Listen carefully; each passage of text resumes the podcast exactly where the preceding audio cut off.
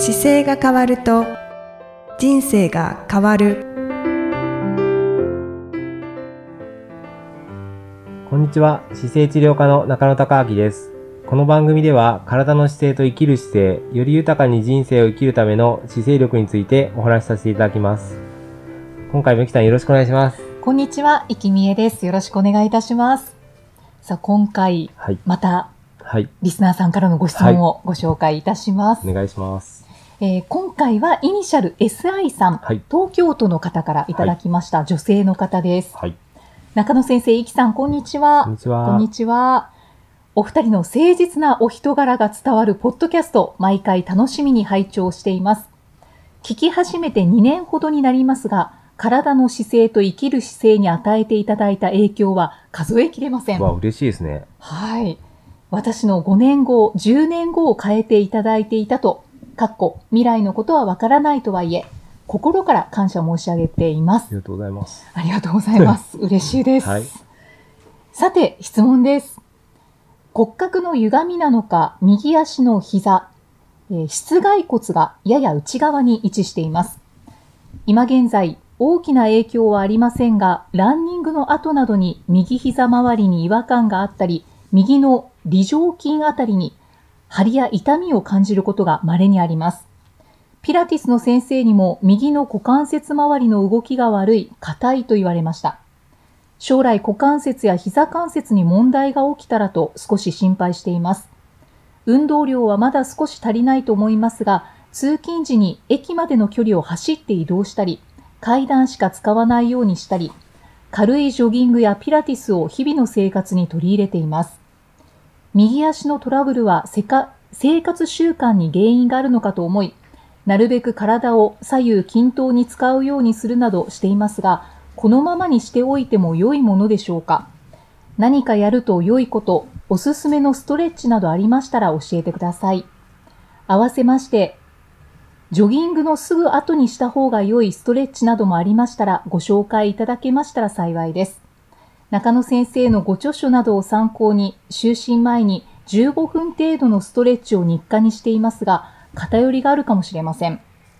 気ぜわしい社会情勢が続きますが、中野先生、イキさん、スタッフの皆様、お体にお気をつけ、えーますますご活躍くださいますようお祈り申し上げます。ありがとうござといういますことで、はい、ご感想もいただきましてありがとうございます。これなんかすごい優しい質問ですね聞いてる方のはい、リスナーの方が多分このケースすごい多多いのかなと思って、そうですね、当てはまる方が多いかもしれないですすごくね。じょなんか質問が上手だなと思いながら今 聞いてて。そうですね、この方は、右膝周りの違和感がはい。あるっていうことですね。はいはいそうですね。まあ、稀にということですけど、張りとか痛みを感じることがある。この違和感ってはい。何なんでしょうか、ね？違和感は筋肉の、あの、発達の具合の違いと、動かなくなってるものの左右の差がやっぱりあるので、はい。えっ、と、SI さんの年齢載ってないですけど、えっ、と、ご年齢の分だけうんうん使ってきた歴史があるじゃないですか。はいで、その中で、必要だったところは筋肉が太くしっかりしてたりするんですけど、使ってなかったところっていうのは、はい発達してなかったりするんで、そういう意味で右左のバランスって誰もが持ってるんですよ。ああ、えっと、バランスの違いが。違いは。みんはな、これ、あの、き均等に左右均等ですっていう人ってほぼいなくい、て、うんどんな方も左右の違いって持ってきたり、あの、観察すればするほどそうです。わかります？そうですよね。絶対癖はありますよね。なので、この違和感があったりとかおかしいなっていうことをキャッチアップする能力っていうか、この自分の体をがどうなってるかなって読み取る能力がすごく大事で、で、このセンサーは、あの、も、持てる、持っていることがすごく大事だし、感度が上げられれば、どんどん上げていけいけると、自分のコンディションの状況がすぐわかるのでう、んあの、自分の体こう全部スキャンするような感じです、自分で。そうすると、どういうふうにコンディションが悪いかって予想が立ってくるんで、この今の気づかれてる能力っていうのはすごく高いので、そうですね。はい。これは、あの、もうね、ぜひこの意識をいつもして気づいてくださいっていうことが、あの、大事なことですね、一番は。ああ、あの、SI さんが心配されているのは、その、えっと、股関節周りね。がピラティスの先生にも、その動きが悪い、硬いと言われて、まあ、股関節のことだったり、膝関節が、はい。えっと、これからはい将来問題が起きたらどうしようかっていうそうですよね。ことですけど。これね、股関節は、あのー僕のこちらのこの体の、調子がいいがずっと続く体の使い方っていう三口割出版さんの本でいくと、はい。初めにやっていただきたい動作っていうのがやっぱり、えー145ページの股関節ストレッチっていうのが一番初めに出てくるんですけど、うんうんうんこれをやるときに右側と左側の差が結構あると思うんですよ。はい。で、この方のその左右の差があって動きにくい方とかちょっとやりにくいところをよりちょっと重点的にやったり、あと股関節ストレッチやってる方だと、このちょっと画面、やったことない方とか見たことない方はイメージがつきづらいかもしれないですけど、そうですね。これ、あの、片膝を、えー床につけて片側を前に出す動作のポジションなんですけど、これ言葉で説明するとどうやって説明します？えーっと、以前、以前私が言ったことがある気がするのは、はい。あの、えっと、男性がプロポーズをするときに、あそうかそうか。はい、膝をついて、はいはい、そうですよね。はい、確かに。こう、女性に花を渡すようはないスタイルはい、はいなるほど。ですかね。そうですね。だからそのポーズになるために、まあ一旦地面っていうか床にはい両膝をついた状態で、はいに立っていただいて、そこから片膝、片足を前にこう出すと、そうですね。足の付け根が伸びてくるんで、あまあ、はい、はいそ。の付け根の伸ばし方の位置の前足の方の位置をですね、ちょっと前にずらしたり横にずらしたりっていう変化させるんですよね。あはい。そうすると、ちょっと伸ばしにくい位置とか硬い位置っていうのが出てくるんで、それがまずすぐできる。あの、ちょっとそういう、あの、違和感を感じる方なんかは、より強度を上げてあげた方がいいので、はい。それをちょっとやってほしいなというところが一点ありますね。股関節ストレッチですね。あとは、えっ、と、この文面の中には載ってないんですけど、右膝が少し伸びにくくなっていることが考えられたりもするので、あその下にある、ひ椅子ストレッチっていうのがありますよね。はい、はい。で、これ椅子に浅く座っていただいた状態で、片足を前に出していただいて、はい。で、かかとの部分、つま先を90度にしたところから、うんうん。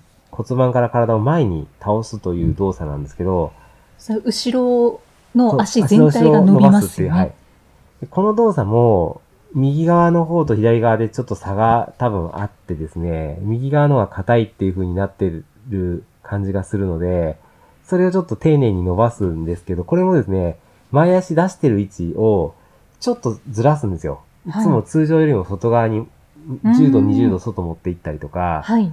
あと、外側に持ってきた足を若干ちょっと内側に返したりすると、伸び、伸び方がものすごくききついところがあるんですよね。うんうんうんうんで、そこを、硬いところを特に重点的に伸ばしてあげるように、時間配分を全体のストレッチの中で持っていけるといいと思いますね。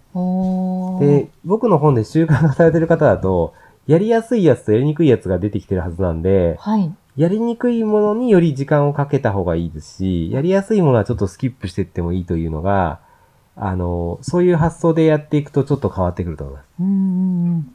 動きにくいところをちょっと長めにそうです、そうです、そうです。やった方がいいそうすると伸ばし方が変わってくるので、はい、はい。そこがすごく大事ですね。うんで、梨状筋周りに張りがあるっていうのは、もうお尻のところが硬かったりしてるのもあって、まあ、股関節のの調子、股関節全全体にいろんなストレッチがいろいろあるんですけど、はい。そこは少しずつこう、伸ばしていく範囲を伸ばし、広げていくと稼働しやすくなるのでそれによって膝の違和感っていうのは変わってきます。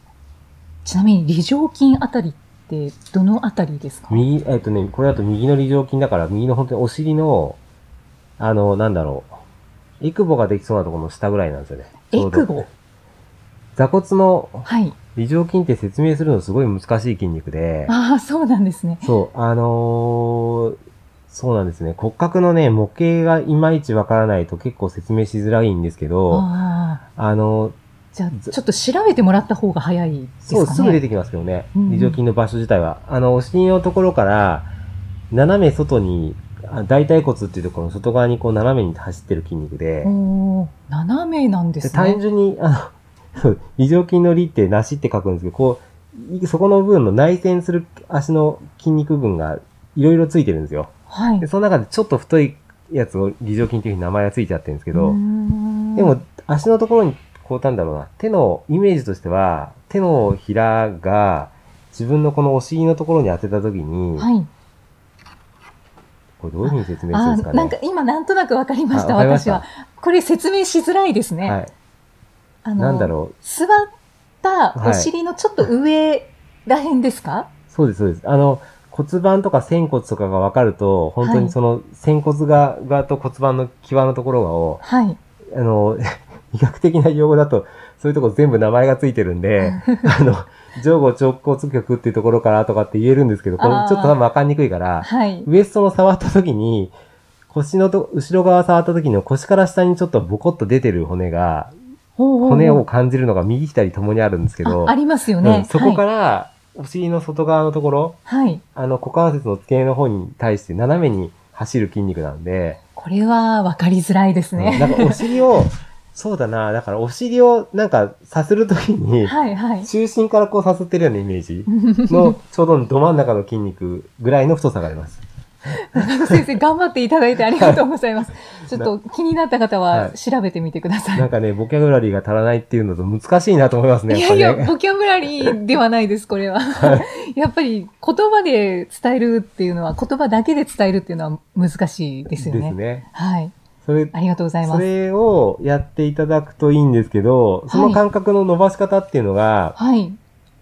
えーちょうどですね、僕の足の裏の疲れ、この調子がいい使い、あ調子がいいがずっと続く体の使い方の156ページに足の裏の疲れを取りましょうっていう動作があって、足はい足首をはい。回す動作があるんですよ。あ、はい。手と、手指と足指をこそう組んで。座った状回す。座った状態で、片足を、えっ、と、自分の膝の上に上げてきて、はい。で、そこに手と足をの指を組んで回すっていう動作があるんですけど、はい。この時に、足乗せた側の反対側のお尻のところが伸びてるのが、あの、梨状筋が伸びてるような感覚にあ近い、お尻の筋肉が伸びる感覚なんですよ。あ、はい。はい。で、この動作をご説明した、紹介したのは、今回の SI さんの場合は、はい。一見これ股関節と膝って出てるんですけど、はい。あの、見落としがちなのはこの足の動きなんですよ。足の動き。うん足の指の動きはいが悪くなってくると、ここ、こっから膝が悪くなってくるので、今のね、足の指とか自分の足の、足自体の動きが、あの、柔軟であった方が膝痛めにくいんですよね。やっぱり繋がってるんですね。そうですね。で、足の、だから指を柔軟に曲げたり伸ばしたりとか、あと足の裏自体の柔軟性がちゃんとああることがすごく、膝を守る上で大事になってくるんで、ここの足の裏の疲れを取るための156ページですけど、この動作なんかは同じようにやった方がいい動きです。おーそれも取り入れた方が。はい。そうすると、その部分ができてくると、足の地面に対して着地方とかですね、ぐっと踏ん張り方がよくできるようになってくるんで、ん魔法のポーズの書籍の中にもその話が初め載せてあるんですけど、はい。正しく立ってから始めましょうって言って、全部の足を上に上げて、そこから親指の下ろして足グリップしましょうっていう風に載ってるんですけど、その使い方が上手くなってくると、この膝の不安感がどんどん変わってきます。SI さんやってみてください。結構、あの、簡単に書いていただいてるけど、いろんなことが引っかかってそうな感じがするので、そうですね。少しずつ引っかかっている状態ですね。でもこれを、あの、改善させながらジョギングしてくるようになってくると、ジョギングの後も同じストレッチでいいので、おー。特に前後っていうわけでもなく、あの、使ってみて、動きにくいところを動かしてっていうのを繰り返していくと、ジョギングの中で、どんどん楽になってきますからう、ーん。3つ教えていただきましたね。そうですね、ありがとうございます。はい。はい。股関節ストレッチと、えー足の裏裏、椅子ストレッチ全体を伸ばすストレッチ。と足の裏足の裏、えっ、と、足指をを組んで、組んで手の指と組んで、はいえー足首を回す。そうですねストレッチ。はい。はい。そこの3つはすぐできそうなのでやってほしいですね。はい。はい。ポッドキャストでちょっとイメージがつかなければ、はい調子いいがずっと続く体の使い方そうでに、すね。あの、これに載ってます。イラスト付きで載ってますので、はい。はい。これを見てみてください。そうですね。あと正座ができるかとかもちょっと大事な目安なんですけど、なんか文章からするとできそうかなっていう感じもするし、うんうんうん。ちゃんと膝が伸びてるかどうかと曲がってるかどうかっていう確認が正座とあの完全に膝が伸ばせるかっていうので確認できるんで、そのあたりも一個目安にはなるんですけど、うんうんなんとなく文章の感じが まだそこまでは問題ないのかなっていう感じをするので、基本的に体は動かせている。そうです状態ね。なのかなんとなくね、年齢が多分30代後半から40代ぐらいなのかなと思いながら。ちょっとイメージは僕勝手にしてますけど、はい。はい。またメッセージをいただけるときには、あの、年齢など、ね体重、はい身長なども書いてはい。お送りください。この、あの、体重、身長、年齢で、割と僕答え方が変わってくるんで、そうですよね。より細かく伝えそうなんです。あの、らやっぱり。、なんかね、そうなんですよね。だから100歳時代だって言われてるから、今100歳で見るようにしてるんですけど、100歳で行くときに、このまま行くと、この方は70歳でこうなっちゃうなとかが。その辺の予想がやっぱりだいぶ経ってくるので、はいはい。それに合わせて、あの、この年齢でこれだったら今こうやってやっておくと先やっぱり10年、20年動けるよなとか、っていうのがなんか僕が自分でこう得意なところって、やっぱりこれ伝えなきゃいけないなって自分で感じているので、今回、こうね、ポッドキャスト聞いていただいて、はい。10年後が変わったかもって言っていただけるのは僕こういうの一番嬉しい感じですね。ええ本当ですね。はい。ありがとうございます。うぜひまた何かあったらご質問いただければね。そうですね。はい。ぜひ、あの、はいより細かく聞きたい場合は、はい、そうです年ね。齢、はい、身長、はい体重もお送りくださ。はいい、ぜひ、もしあと東京だったら、これそうだったら来ていただいても、そうですね。来ていただくと多分、相当わかりやすいと思います。はいはい直接ですから直ね。接、あの、限り、時間に限りがあるんですけど、直接来れる方は本当にね、あの、かなり楽しいと思います。これだけ聞いていただいてると。ぜはいはい。そうですね。ひぜひ。はい。中野先生、今回もありがとうごはい、ありがざいまとうございます。また次回も、イキさんとお送りしていきたいと思います。次回もよろしくお願いします。す。よろしくお願いいたします。ありがとうございましたあ。りがとうございました。この番組では姿勢や体についてのご質問そしてご感想をお待ちしております。ご質問とともに年齢体重身長性別をご記入の上中野生態東京青山のホームページにありますお問い合わせフォームからお送りください。体を見直す時間は人生を見直す時間である。姿勢治療科の中野孝明でした。